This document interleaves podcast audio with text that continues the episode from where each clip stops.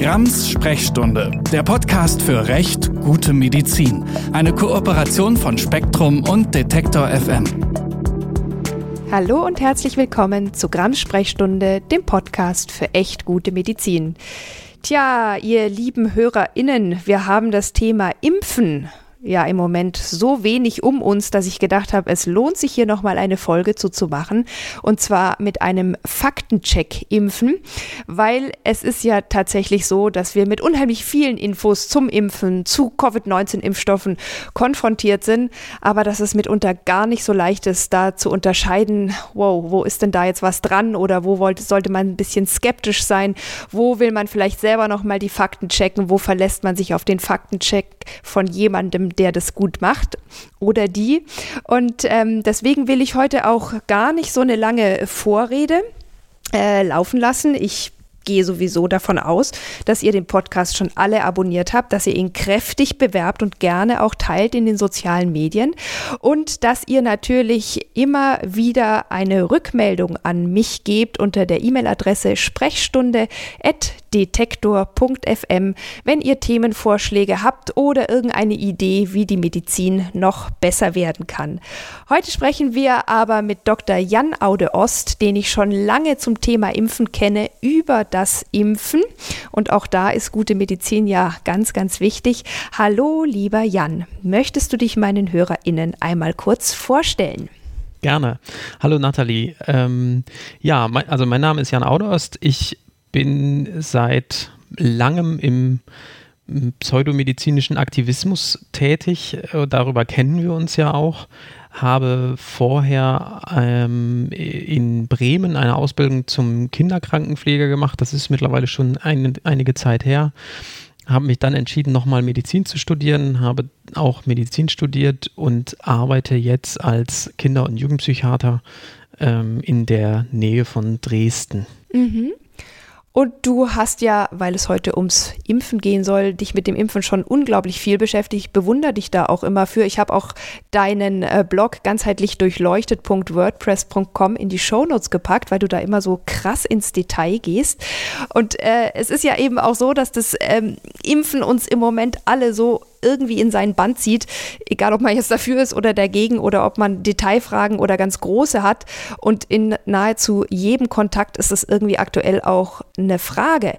Jetzt hast du aber auch kürzlich ein Buch zu genau diesem Thema geschrieben, das auch noch genau in der Corona-Zeit erschienen ist, nämlich der Faktencheck Impfen im Gräfe und Unzer Verlag, habe ich euch auch in die Shownotes gepackt.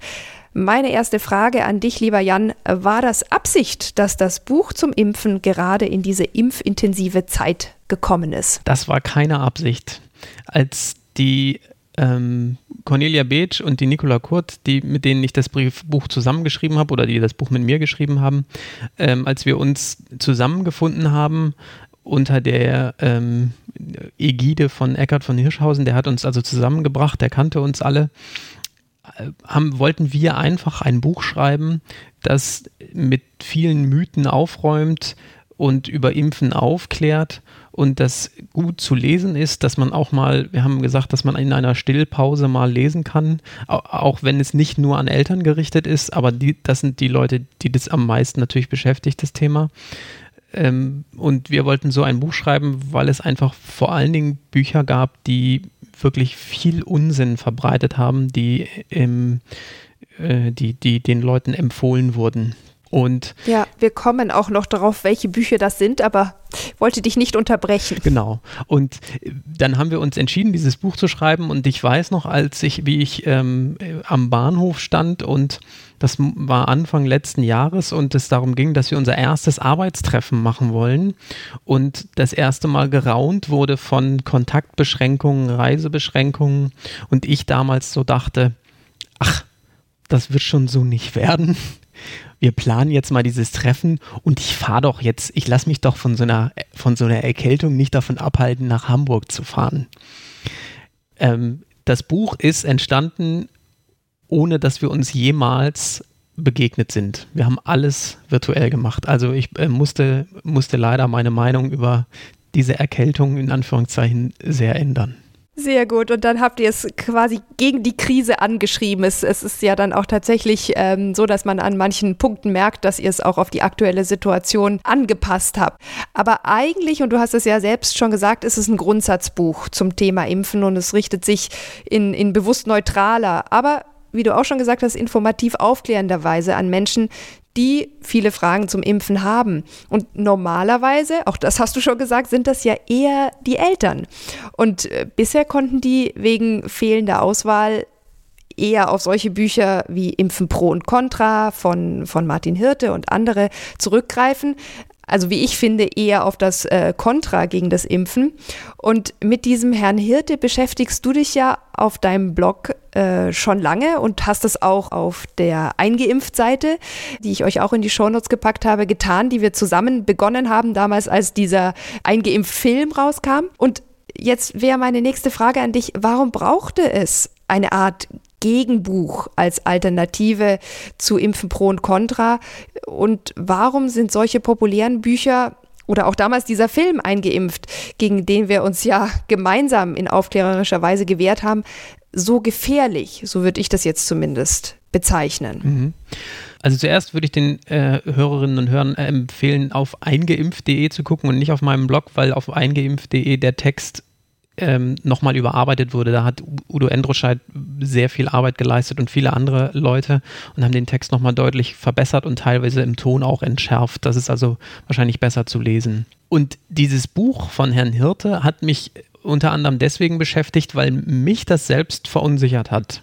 Ich habe das 2012 das erste Mal in die Hände bekommen. Ich weiß nicht mehr wie und warum und habe darin gelesen und da hat er, da stellt er viele Behauptungen auf und belegt die mit Quellen oder behauptet die mit Quellen belegen, zu belegen und die sind da zum Glück alle drin, sodass man die alle prüfen kann. Und dann habe ich da einfach Sätze gelesen, die mich verunsichert haben und habe dann irgendwann gedacht, gut, dann muss ich, muss ich mir mal die Quelle angucken. Und jedes Mal, wenn ich das gemacht habe, stand entweder in den Quellen nicht das drin, was er behauptet, oder ähm, es stand im entferntesten das drin, was er behauptet, aber er hat so viel weggelassen, dass es schon wieder falsch war. Oder die, die Studie war so schlecht, dass die Aussage, die er gemacht hat, da einfach nicht ähm, gemacht werden konnte. Und das, das, das heißt, er nutzt da Wissenschaft so, um, um seine Geschichte zu erzählen. Das ist so das eine. Und das andere ist, dass da so ein, so ein Unterton von, die wollen uns damit irgendwas unterjubeln. Also die, die das ist das, die Pharmaindustrie sowieso, ähm, die, das Robert-Koch-Institut und dann noch andere möglich, alle anderen möglichen äh, Institutionen. Und ähm, dieses, also er ist, er, das ist, da, wird, da werden keine Verschwörungstheorien verbreitet, aber es wird so einen Boden gelegt, auf dem sie wachsen können. Das hat mich ja damals auch an dem eingeimpft Film so getriggert. Ähm, da sind ja viele gute Sachen drin, aber es schafft einen Nährboden für diesen Zweifel oder auch für darüber hinausgehenden Glauben oder die Befürchtung, dass die durch das Impfen etwas mit uns machen, was jetzt nicht mit Immunschutz oder Aufbau einer Immunabwehr gegen verschiedene ähm, ja, Krankheitserreger zu tun hat. Nur du sagst, die, die, die sorgen für Zweifel. Und das ist ja jetzt, eigentlich könnte man sagen, ja, aber ist das nicht das, was Skeptiker und kritische De Denker oder Leute, die sich dem kritischen Denken verschrieben fühlen, machen, zweifeln? Ja, natürlich. Aber diese, dieser Zweifel muss auch auf einem, auf einem guten wissenschaftlichen Fundament stehen und das tut er nicht. Und das ist das Problem. Also, dass Leute, die nicht den Quellen nachfolgen, denken, ah ja, hier, zwei, hier macht jemand wirklich Wissenschaftsskeptizismus. Und es ist es aber nicht. Es ist einfach schlecht recherchiert, im besten Fall. Ja, und es ist eben auch so, dass nicht nur die Wissenschaft, auf die sich berufen wird, schlecht ist, sondern dass darüber hinaus aus meiner Sicht auch die Wissenschaft an sich als Referenz, um über das Impfen zu urteilen, in Frage gestellt wird und dass der so ein bisschen der schwarze Peter zugeschoben wird im Sinne von entweder so genau weiß man das ja nicht oder obwohl man es genau weiß, glauben wir dem nicht, weil die Wissenschaft, die trickst doch auch mal gerne oder ähm, lässt nicht alles äh, gelten oder so. Also jedenfalls jedenfalls, was bei mir auch zurückgeblieben ist, bei dem Buch, aber auch bei dem Film, ist so ein, man kann es nicht so genau wissen. Und viele Dinge über das Impfen kann man aber genau wissen. Und dann finde ich, ist es fair, wenn man sie auch so kommuniziert. Egal, ob das die positiven, bestärkenden Argumente sind oder eben auch die, wo tatsächlich Zweifel oder Skepsis berechtigt ist oder wo tatsächlich auch was schiefgelaufen ist, was es ja in der Impfgeschichte auch gab. Na klar. Und das Interessante ja. an dem Buch und an der, an dem, an der, an der Taktik an dem Buch ist, dass mhm. auf der einen Seite, wenn es, wenn die Fakten passen, wird die Wissenschaft genutzt als hier Wissenschaft sagt, Impfen ist ganz schlecht. Und wenn aber die Wissenschaft sagt, Impfen ist gut, dann wird das alles angezweifelt. Also sie wird auf, auf hm. der einen Seite benutzt, um zu validieren und auf der anderen Seite benutzt, um Zweifel zu sehen, je nachdem, wie es gerade passt. Und das ist eben unredlich. Und das ist eben auch das, was ich als gefährlich bezeichnen würde. Jetzt ist ja aber Impfaufklärung nicht nur ein wissenschaftliches Thema, sondern auch eng verknüpft mit äh, praktischer Psychologie. Du bist Kinder- und Jugendpsychiater und weißt um die besonderen kommunikativen Fallstricke, die nicht nur die Impfaufklärung oft so, oft so schwierig machen. Was sind denn wichtige Punkte, die man vielleicht auch im Gespräch mit impfskeptischen oder jetzt durch solche Bücher oder Filme verwirrten Angehörigen verwenden kann oder zumindest bedenken kann. Ich finde, der Ton in eurem Buch ist außerordentlich einnehmend und freundlich und sachlich und fast warmherzig, humorvoll an manchen Stellen, ähm, dass ich denke, da habt ihr euch doch was dabei gedacht. Ich meine, Cornelia Beetsch, mit der du das Buch zusammen äh, geschrieben hast, äh, forscht ja äh, auch über Impfkommunikation. Nicola Kurt ist Journalistin, weiß also auch mit Sprache umzugehen. Und du bist jetzt eben sozusagen die äh, psychologisch-psychiatrische Expertise in diesem Trio. Was, was kann man richtig machen, sozusagen in der Impfkommunikation, um diesem Geraune vielleicht auch etwas entgegenzusetzen? Also zum einen ist es, glaube ich, ist es, glaube ich, schwierig, das, was wir in dem Buch gemacht haben, in den Alltag zu übersetzen, weil man natürlich im Alltag nicht die Chance hat zu sagen, ach nee, das klingt jetzt noch nicht so nett, das, das mache ich jetzt nochmal. Aber die Haltung, mit der wir daran gegangen sind, ist, dass wir alle Menschen, allen Menschen unterstellt haben, dass sie das Beste für sich und ihre Kinder wollen.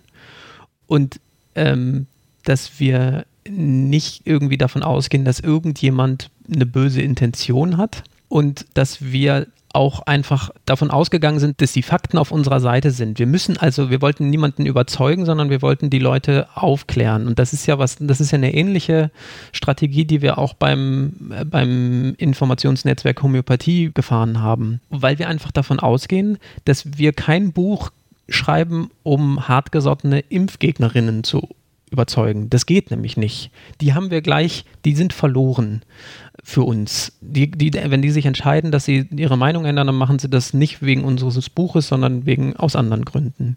Sondern wir haben die Leute oder wir wollen die Leute erreichen, die verunsichert sind.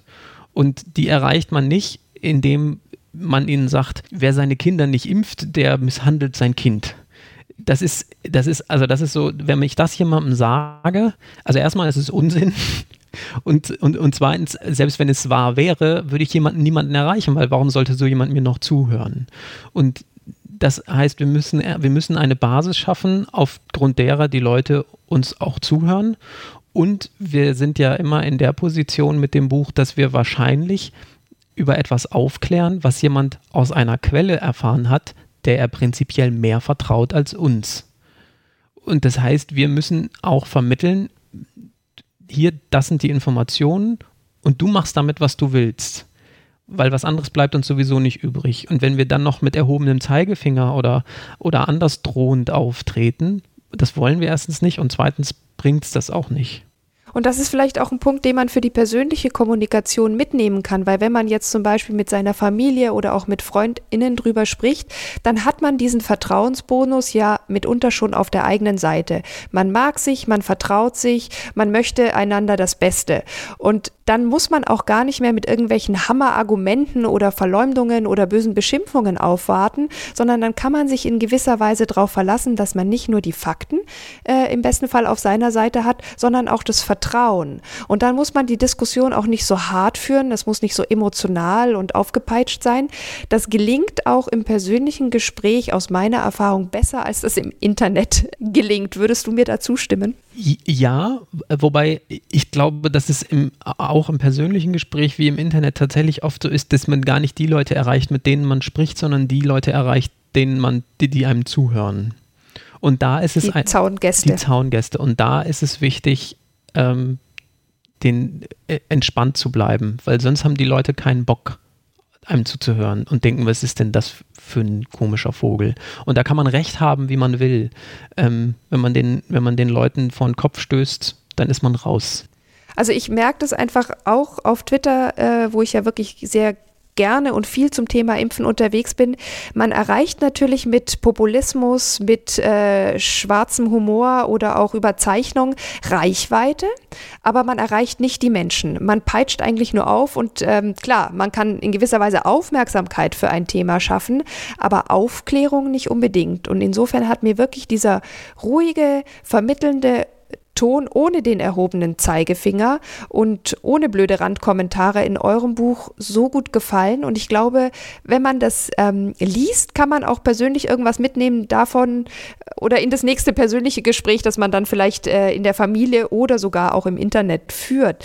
Aber ich wollte dich noch was anderes fragen, weil mir kommt es manchmal so vor, dass das ganze Thema Impfen nicht nur eins der medizinischen Prophylaxe ist, das ist ja unstreitig, sondern irgendwie auch der Kontrolle oder beziehungsweise des Kontrollverlustes. Und das führt mitunter, glaube ich, auch zu einer erhöhten Emotionalität in diesem Thema. Weil es ist ja so, da gibt jemand was in meinen gesunden Körper, wogegen ich mich dann danach nicht mehr wehren kann, in Anführungsstrichen. Und oft befürworten diesen Vorgang auch noch große staatliche Institutionen. Und es ist so ein bisschen ich übertreibe jetzt, aber so könnte man es durchaus wahrnehmen, als ob der Staat Kontrolle über mich hätte. Und wir sehen in den, in den Studien zur Impfakzeptanz, dass oft auch generell der Einfluss des Staates abgelehnt wird, wenn man dem Impfen skeptisch gegenübersteht. Welche Zusammenhänge siehst du hier? Was kommt hier zum Tragen? Oder würdest du mir überhaupt erstmal zustimmen, dass es da auch um eine Art Kontrollverlust geht?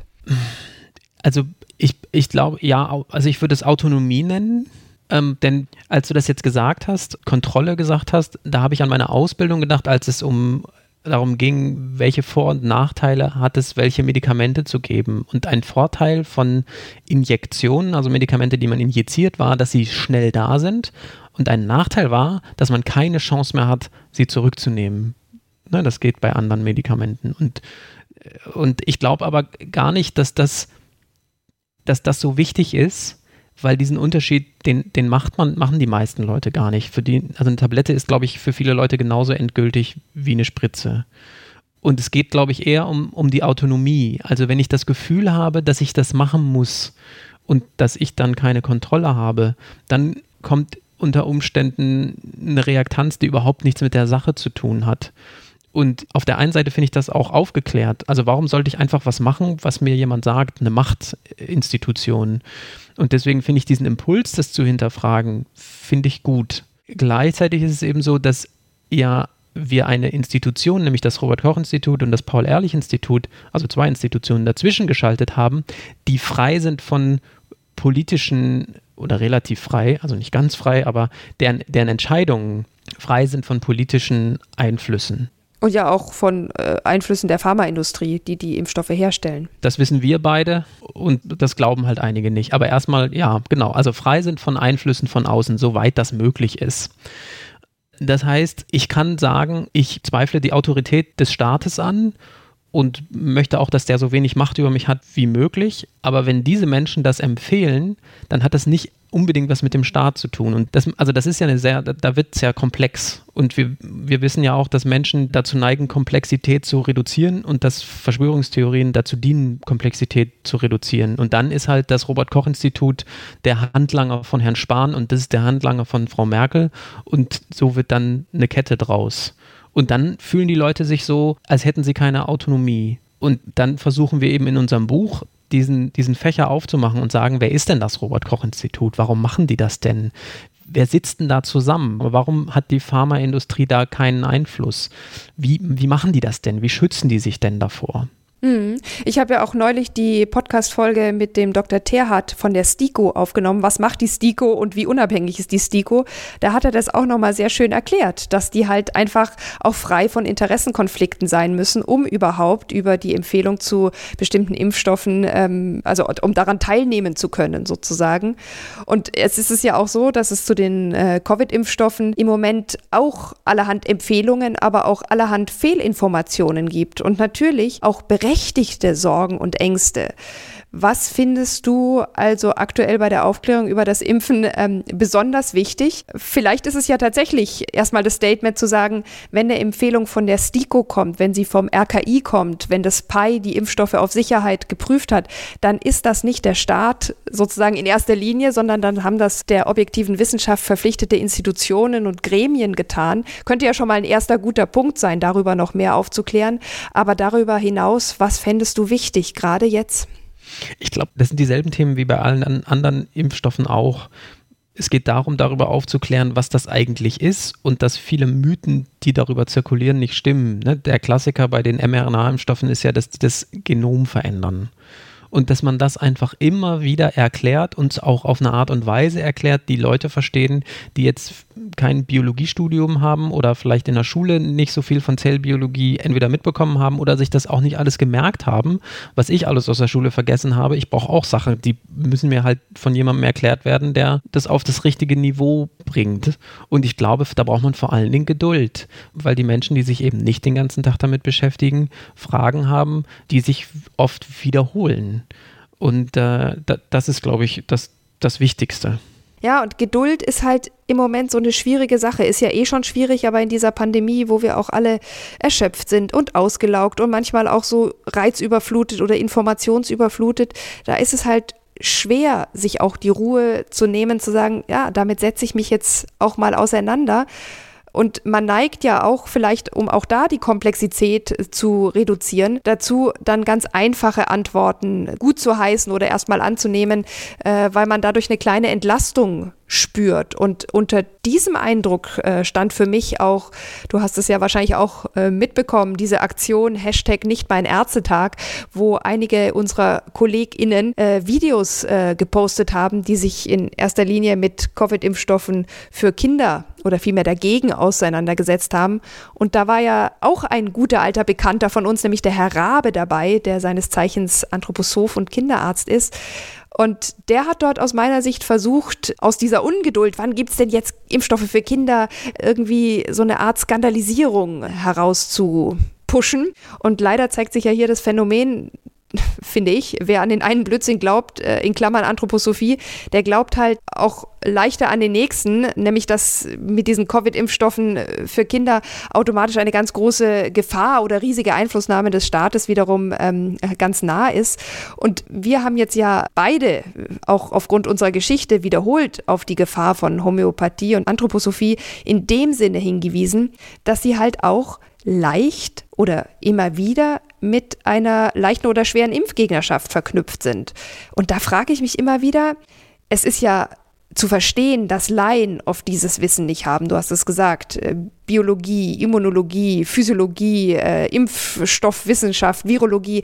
Aber wir Ärztinnen, wir müssten das doch haben. Und wie können wir halt hier auch ohne den großen Clash, der jetzt wieder unter dem Hashtag wir lassen unser Kind nicht impfen, beziehungsweise wir lassen unser Kind impfen stattgefunden hat, rauskommen und gemeinsam zu guter Medizin kommen können. Ne, ich, ich glaube, das Erste, was man da auch anerkennen muss, ist, dass auch, auch Herr Rabe, oder nicht nur auch Herr Rabe, sondern Herr Rabe, so wie wir auch, das Beste für die Kinder oder uns alle will. Und dass Herr Rabe, so wie wir eine Gefahr von Querdenkern und Co. für die Demokratie sehen, sieht er eine Gefahr für die Demokratie von zu viel Einflussnahme des Staates. Und ich glaube, das ist sozusagen die gemeinsame Basis, die man irgendwie, die, die es irgendwie gibt. Also wir könnten auf vielen Demonstrationen, auf denen man so sein könnte in Deutschland, könnten wir mit ihm gemeinsam stehen. Und wie er dann dazu kommt, so fundamental andere Schlüsse aus den Informationen zu bekommen, die uns beiden vorliegen und mit denen er sich ja auch sehr intensiv beschäftigt, das weiß ich nicht. Also die, die, die einfache Erklärung, die ich habe, ist wahrscheinlich Unsinn, aber die, die, das die einzige, die mir einfällt, ist, dass er nicht wissenschaftlich versucht, seine Hypothese zu widerlegen, sondern dass er versucht, seine Hypothesen zu belegen und das geht immer und das findet man immer. Aber wahrscheinlich würde er mir das auch unterstellen. Und dann, dann ist die Frage, ob es, ob das nicht einfach ein, so eine Art Wettstreit von Ideen ist. Also ein, ein normaler Prozess in einer Demokratie bei Herrn, bei Herrn Hirte und bei Herrn Rabe würde ich tatsächlich auch sagen, die sind, also die Diskussionsbasis, die wir haben, ist so ähnlich, dass man das machen kann. Also ich finde, die beiden gehören für mich zu einem normalen Ideenwettbewerb in der Demokratie dazu. Das Problem, was ich da sehe, ist, dass die von Leuten vereinnahmt werden, die nicht mehr dazu gehören und die sich auch vereinnahmen lassen von diesen Leuten. Und deswegen finde ich die so problematisch. Ähm, oder das nicht die beiden, sondern das, was sie sagen, finde ich problematisch. Ja, und ich glaube halt schon auch, dass der anthroposophische Hintergrund da ein bisschen mitproblematisiert, weil man sich halt generell eh schon auf der anderen Seite wähnt und da auch schon diesen vielen Gegenwind gewohnt ist, dann, dann ist man vielleicht schon gar nicht mehr so wahnsinnig am Dialog interessiert, weil der eh immer so frustrierend ist. Aber ich denke auch, dass zumindest im Moment ja die STIKO auch noch sehr zurückhaltend ist mit äh, Covid-Impfstoffen für Kinder, weil man sagt, na ja, das individuelle Risiko von Kindern ist halt einfach gering für einen schweren Verlauf. Todesfälle gibt es wirklich nur vereinzelt. Und äh, warum sollte man jetzt, um Ältere zu schützen, die Kinder impfen? Das ist doch einfach nicht fair und das ist auch nicht die Aufgabe der Kinder, sozusagen hier für eine Herdenimmunität zu sorgen, äh, bloß weil die Erwachsenen, die es besser wissen müssten, nicht zum Impfen gehen. Da kann man ja auch wirklich sagen, ja, da ist eigentlich eine große gemeinsame Basis, äh, auf der man jetzt sachlich diskutieren könnte und ja vielleicht auch noch tun wird. Ich will das noch gar nicht ähm, ähm, als völlig unmöglich äh, darstellen. Aber wie du eben auch sagst, das wird dann vereinnahmt von ähm, querdenkerischen ProponentInnen. Und damit kriegt es natürlich irgendwie ein ganz anderes äh, Fahrtwasser, wo dann tatsächlich eine wissenschaftlich faire, sachliche, aufklärende Diskussion kaum mehr möglich ist und wo dann auch aus meiner Sicht keine gute Diskussion oder eben auch keine gute Medizin draus erwächst. Jetzt ist es ja so, dass ich in einer meiner letzten Podcast-Folgen auch schon mit dem Arzt Philipp S. Holstein drüber gesprochen habe, ob man mit ImpfgegnerInnen, und da wollen wir jetzt Herrn Rabe und Herrn Hirte überhaupt noch nicht dazu zählen oder auch überhaupt mit solchen Grenzgängern, kann man mit denen überhaupt reden? Und ich lese das dann manchmal auch im Internet, dass da steht, wie kann man überhaupt mit denen reden? Also wer dem Impfen skeptisch gegenübersteht, der ist doch gestört, der ist verrückt, der ist bescheuert. Und ja, klar, bei manchen Impfgegner-Postings im Internet bekommt man tatsächlich den Eindruck, dass es jetzt nicht gerade die guten Argumente sind, äh, die hier präsentiert werden und der Ton ist oft unterirdisch. Aber es schwingt immer sowas mit von, die sind doch krank und deswegen müssen wir deren Position nicht in Betracht ziehen. Jetzt bist du natürlich auch Psychiater und ich weiß, du störst dich immer sehr an dieser Zuschreibung, dass die sind doch krank. Willst du deswegen dazu noch was sagen? Ähm, gern. Also ich glaube, wenn oder ein, mein Hauptargument ist, wenn jemand krank ist, dann braucht er keine Diskussion und keine politische oder wissenschaftliche Auseinandersetzung, sondern Hilfe. Und wenn jemand keine Hilfe will, dann verdient er oder sie Empathie und eben keinen kein Streit. Also dann soll man diese Person in Ruhe lassen. Also wenn ich wirklich der Meinung bin, da ist jemand krank und sagt das deswegen, dann sollte ich nicht mit ihr diskutieren.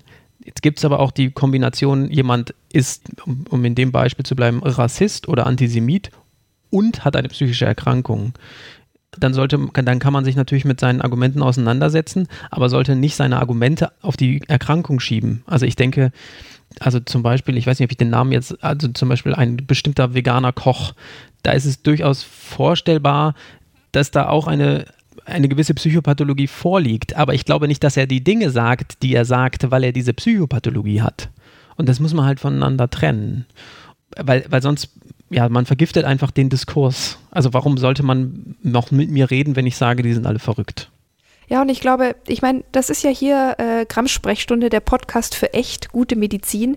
Und ich bin ja immer so ein bisschen auf der Suche danach, wie können wir die Medizin besser machen? Und das geschieht eben teilweise auch durch einen konstruktiven Diskurs. Das besteht, entsteht durch verschiedene Positionen, die man miteinander abgleicht, die man ausdiskutiert und wo man vielleicht auch tatsächlich äh, voneinander lernt. Und das geschieht halt im Dialog leichter als im Streit oder in der gegenseitigen Beschimpfung. Aber ich muss mich da auch selbst immer wieder dran erinnern, weil man ist dann tatsächlich so von dem eigenen Standpunkt überzeugt und ähm, haut das dann nur so raus. Und äh, das deswegen nochmal, obwohl euer Buch Faktencheck Impfen heißt, habe ich das Gefühl gehabt oder vielmehr den Eindruck gehabt, dass es euch gut gelungen ist, hier einen Dialog anzubieten und auch eine, ein Gesprächsklima zu schaffen, in dem man tatsächlich auch mal kontroverse äh, Punkte einbringen kann. Und ich würde mir so sehr wünschen, dass da jetzt auch eine fruchtbare Diskussion draus ähm, entsteht. Jetzt finden diese Diskussionen ja oft auch im Web statt oder auch auf verschiedenen großen Verkaufsplattformen für Bücher. Äh, hast du den Eindruck, das gelingt? Findet da ein konstruktiver Austausch statt? Ich weiß gar nicht, ob ich das beurteilen kann, weil ich äh, leider nicht so viel Zeit habe, wie ich gerne hätte, mich mit Leuten auseinanderzusetzen.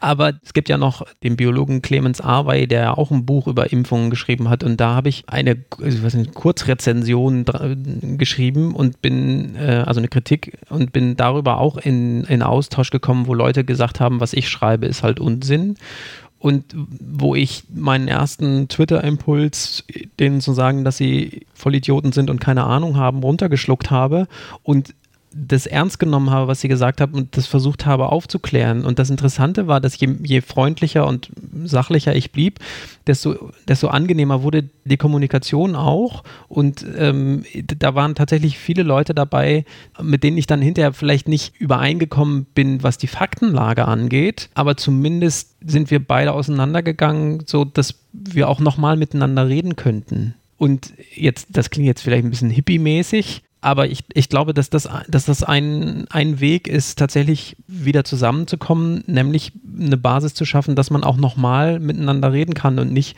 hinterher verbrannte Erde, weiß nicht, ob ich das sagen darf, aber äh, hinterlässt. Mhm. Ja, wobei ich möchte dir, ich, ich wünschte, es wäre so, Jan, ich möchte dir ein bisschen widersprechen, weil ich habe ja wirklich lange Jahre darauf Wert gelegt, die Aufklärung zum Beispiel über die Homöopathie so freundlich und so konstruktiv und so dialogsuchend wie möglich ähm, zu führen und habe den gegenteiligen Eindruck gehabt. Je freundlicher, je offener, je empathischer ich auch für die Gegenseite rüberkam, umso mehr Hate habe ich abbekommen, umso übler wurden die Diffamierungen, die Unterstellungen, Verhandlungen, die Verfolgungen. Und deswegen habe ich da so ein bisschen, obwohl ich prinzipiell ein echt optimistischer Mensch bin, den Glauben verloren, dass man in diesen Frontdiskussionen, das sind ja wirklich auch bekannte Fronten, äh, sei es jetzt Homöopathie oder das Impfen, wirklich sozusagen gemeinsam zu einem guten Gespräch am runden Tisch kommt. Mhm. Ich würde jetzt gerne diverse Hypothesen aufstellen, warum wir da unterschiedliche Erfahrungen machen. Vielleicht fallen auch den und den Hörerinnen und Hörern gleich ein paar Ideen ein, aber ich glaube tatsächlich, das wäre eine interessante wissenschaftliche Frage. Also woran liegt das und was machen wir beide unterschiedlich? Machen wir überhaupt was unterschiedlich? Und wenn da jemand nicht sofort den richtigen Ton trifft und vielleicht ein bisschen ruppig ist, dann hilft es erstmal freundlich zu sein. Und dass, dass es dann Leute gibt, die, die dann trotzdem e-, weiter eskalieren, da, da muss man halt den Blockknopf drücken. genau. Wir müssen jetzt leider wegen fortgeschrittener Zeit hier den Stoppknopf drücken. Aber lieber Jan, ich danke dir ganz herzlich, dass du heute zum Thema Impfen bei mir warst in Grams Sprechstunde, dem Podcast für echt gute Medizin. Ich möchte nochmal wirklich aufrichtig dein Buch Faktencheck Impfen, das du zusammen mit Cornelia Beetsch und Nicola Kurt geschrieben hast, empfehlen. Und wie gesagt, den Link habe ich euch in die Show Notes gepackt. Und ja, ich denke, das Thema Impfen ist nicht nur während Corona ein wichtiges. Ich ich persönlich hatte ja immer so ein bisschen die Hoffnung, dass uns diese Krise zeigt, wie wertvoll das Impfen ist, wie ja entlastend der Impfschutz ist. Aber ich weiß nicht ganz genau, wann dieser Podcast dann tatsächlich gesendet wird. Ich hoffe, dass das zu einer Zeit sein wird, wo wir tatsächlich diese Erleichterung schon mehr spüren können als jetzt, wo wir ihn aufzeichnen. Aber diese Hoffnung habe ich zumindest immer noch, auch wenn sie durch viele Irrungen und Wirrungen auch in der Kommunikation zu den Impfstoffen immer wieder mal ähm, touchiert oder äh, torpediert wurde.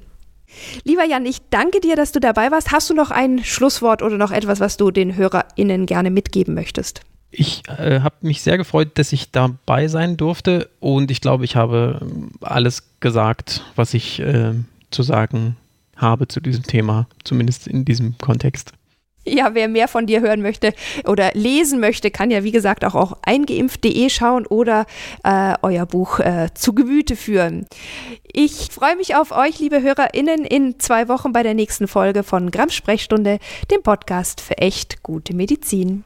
Tschüss. Grams Sprechstunde, der Podcast für recht gute Medizin. Eine Kooperation von Spektrum und Detektor FM.